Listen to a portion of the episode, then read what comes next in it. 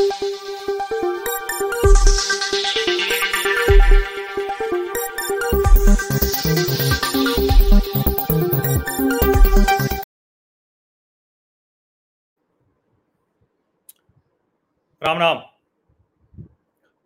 प्रधानमंत्री नरेंद्र मोदी का आज जन्मदिन है।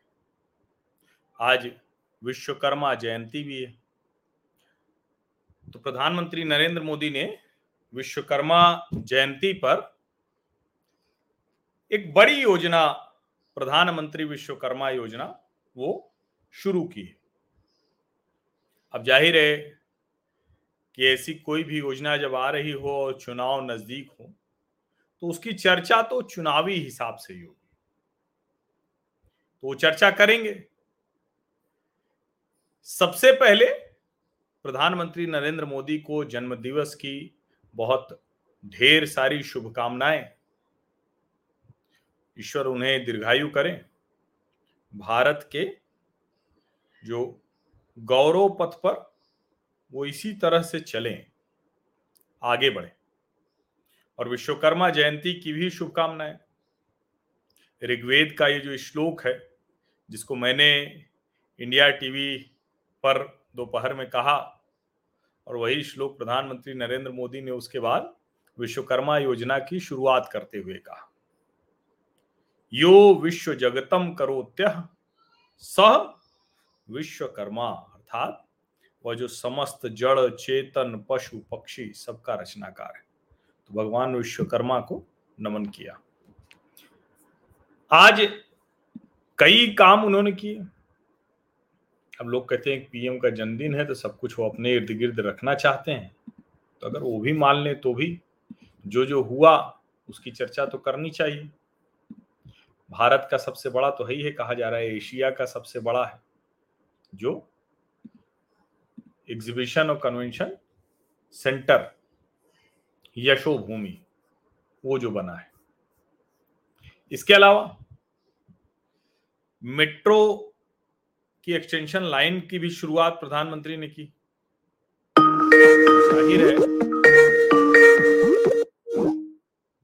मेट्रो की एक्सटेंशन लाइन जो है, उसकी भी शुरुआत प्रधानमंत्री नरेंद्र मोदी ने की है। अब वो जो एक्सटेंशन लाइन की शुरुआत है, वो कहाँ तक जाएगी? वहीं तक जाने वाली है, जो जिसको हम देख रहे हैं। एक, अगर हम कहें तो उस लिहाज से भारत का सबसे बड़ा और कितना बड़ा है उसकी आप कल्पना कीजिए। अभी जब जी ट्वेंटी हुआ तो वो कहाँ हुआ था? वो हुआ था भारत मंडपम में। और भारत मंडपम का भी दो गुना बड़ा है ये, जो यशो भूमि है। प्रधानमंत्री ने आज उसकी शुरुआत की वहाँ। और शुरुआत के साथ उन्होंने पीएम विश्वकर्मा योजना की शुरुआत तो ये मैं बता रहा हूँ देखिए, विश्वकर्मा योजना की शुरुआत है। यशो भूमि जैसा इंटरनेशनल कन्वेंशन एग्जीबिशन सेंटर है। पीएम मेट्रो का एक्सटेंशन भी करते हैं और उसी मेट्रो से जाते हैं। रास्ते में उनको एक लड़की, वो गाना संस्कृत में उनको जन्मदिन पर शुभकामनाएँ देती है। बच्चे को चॉकलेट देते हैं या बच्चा उनको चॉकलेट देता है शायद। ऐसी कई जो है वो चीज़ें हैं जो वहाँ दिखती हैं। लेकिन मैं जो चर्चा करने जा रहा हूँ वो थोड़ी अलग है। ये भगवान विश्वकर्मा की जो आप मूर्ति देख रहे हैं और उनके सामने झुके हुए प्रधानमंत्री नरेंद्र मोदी आप देख रहे हैं थोड़ा सा और इसके आगे की बात करते हैं। आमतौर पे जो जातीय राजनीति करने वाले नेता हैं, वो किसी एक जाति के नेता हैं। ठीक है, एक समय मंडल आया तो लालू यादव सभी पिछड़ों के नेता हो गए, ये अलग बात है कि और किसी को नहीं। यादव के नाम से जान, मुलायम सिंह यादव का भी वही हुआ, ऐसे और जो नेता हुए, जो नेता होता है वो अपनी जाति का हो गया। अब प्रधानमंत्री नरेंद्र मोदी, कहा जा रहा है कि जो विपक्ष जातीय जनगणना की बात कर रहा है तो उससे मोदी जी डर गए ऐसे कहा कि डर गए हैं। तो क्या किया उन्होंने? Okay I found this on the web for काजार कि जातीय जनगणना करके सभी जातियों की अलग अलग गिनती करें पहचान लें। जातियाँ उपजातियाँ उसको आप देखेंगे ना तो दिमाग फट जाएगा। क्योंकि समझ में नहीं आता कि इतने जाति समूहों की गिनती करके फिर उसके बाद उनको कैसे लाभ पहुंचाएँगे? कोई तरीका नहीं है। अगर सैकड़ों हज़ारों जातियाँ हैं उपजातियाँ हैं तो उनको आप चिन्हित कर लेंगे तो चिन्हित करके नाम हो जाए, कैसे उसको करेंगे? ज़ाहिर है सब कुछ तो इसीलिए है ना, कि उनको उनका हिस्सा मिल पाए। जो विपक्षी पार्टियाँ करी जातियों का विभाजन करो, इस इस जाति के नाम से जानो, इस इस जाति के नाम से जानो। नरेंद्र मोदी भी जातीय समूहों को अपने पाले में लाना चाहते हैं। उसके बिना तो बात ही नहीं बनेगी। अगर जातीय समूह पाले में नहीं आएँगे तो फिर बात कहाँ से बनेगी? तो वो भी जातीय समूहों को ही पाले में लाना चाहते हैं।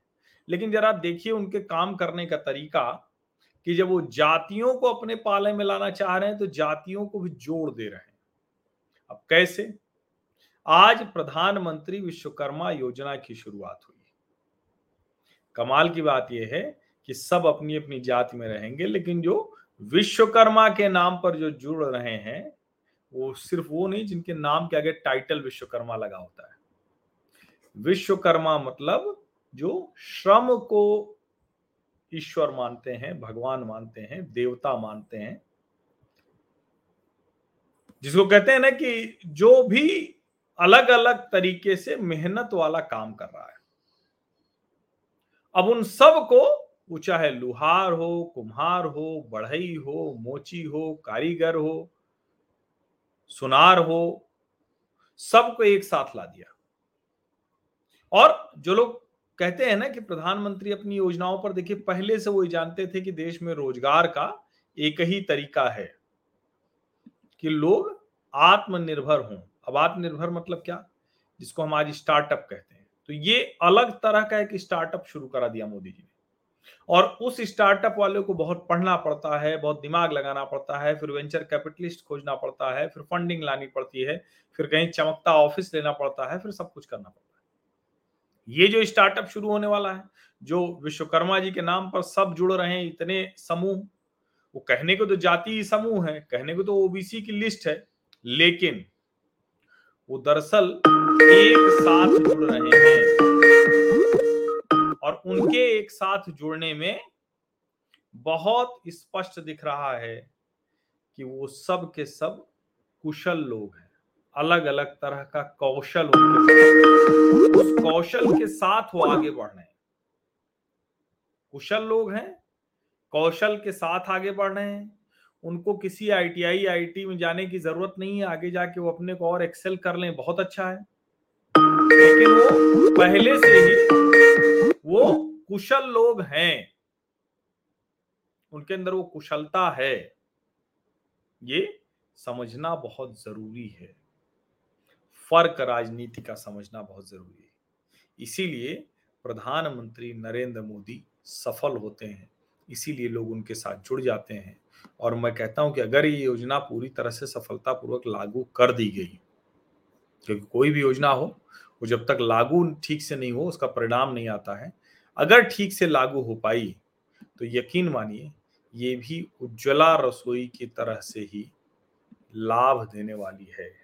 जैसे उज्ज्वला की बात करते हैं ना, जैसे उदाहरण के तौर पर कहते हैं कि उज्ज्वला योजना हो रही है तो इसलिए उज्ज्वला योजना का एक बहुत जो असर दिखा था वैसा ही कुछ असर यहाँ भी दिखने वाला है। और उसका देखा भी भारतीय जनता पार्टी तो उस तरह से कार्यक्रम भी करती है। हर राज्य में, हर जगह पर बड़े बड़े हॉल में वो आई हुई थी सिलाई करने वाली महिला से लेके, जूते बनाने वाला, मोची से लेके, घड़े बनाने वाला, कुम्हार से लेके, बाल काटने वाला, नाई से लेके। और जरा एक चीज़ सोचिए, नाई बाल काट रहा है तो आपके मन में क्या भाव आता है? और सलून में जावेद हबीब से जाके कटवाते हैं या उसके सिखाए पढ़ाए बच्चों से तो क्या भाव आता है? जबकि नाई को कुछ करने की ज़रूरत नहीं, वो परंपरा में वो सब कुछ ले रहा है। बहुत स्पष्ट समझिए, सब कुछ कर रहा है वो। अब इसीलिए मैं कह रहा हूँ, ये जो पीएम विश्वकर्मा योजना है, इसको बहुत ध्यान से देखे जाने की आवश्यकता है। ये ऐसा नहीं है कि इसको आप सामान्य उस तरह से देखें, ये ठीक नहीं है। समझिए इसको। और अगर ये आप इसको ठीक से मतलब जिस तरह से ये जा रही है, उस तरह से देखेंगे तो शायद आपको समझ में आ जाएगा। ये बहुत मतलब मैं कह रहा हूँ कि अपने तरह की अलग योजना है। ऐसी योजना इससे पहले नहीं थी। इससे पहले कोई नहीं थी। अच्छा एक ये सवाल आया है, मैं उसका जवाब दे दूँ। ये मित्र हैं, ये क्या नाम है इनका? मनोहर परिहार। ये पूछ रहे हैं कि मैं लुहार हूँ, क्या मैं इस योजना के तहत भर सकता हूँ? बिल्कुल, जो कॉमन सर्विस सेंटर होते हैं, वहाँ जाइए, पीएम विश्वकर्मा पोर्टल, उसके ज़रिए आप अपना फ्री रजिस्ट्रेशन करिए और अपने आप आप उस योजना का हिस्सा हो जाएँगे।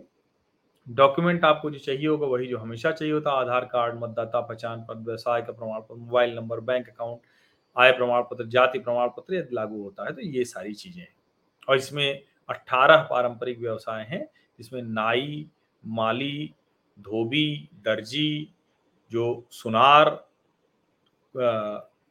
मूर्तिकार, मोची, राजमिस्त्री मतलब इस तरह के जितने भी अट्ठारह कुल काम हैं इसमें जो शामिल किए गए हैं। तो आप में से कोई भी जो इस योजना के योग्य है, वो उसमें शामिल हो सकता है। आप सभी का बहुत बहुत धन्यवाद इस चर्चा में जुड़ने के लिए और जिसको हम कहते हैं ना कि कई बार हम कई चीज़ों को देखते हैं तो विशुद्ध राजनीतिक देखते हैं तो देखना चाहिए, लेकिन राजनीतिक योजना से अगर सामाजिक परिणाम आ रहे हैं तो उस पर थोड़ा और ध्यान दीजिए। बहुत ज़रूरी है। मैं तो कहता हूँ मेरा सामाजिक परिवार है तो ऐसी किसी योजना और समाज में विभाजन जितनी जल्दी कम हो, उतना अच्छा है। नेता अगर कम करने मदद कर रहे हैं तो उस नेता के साथ चाहिए बहुत बहुत धन्यवाद।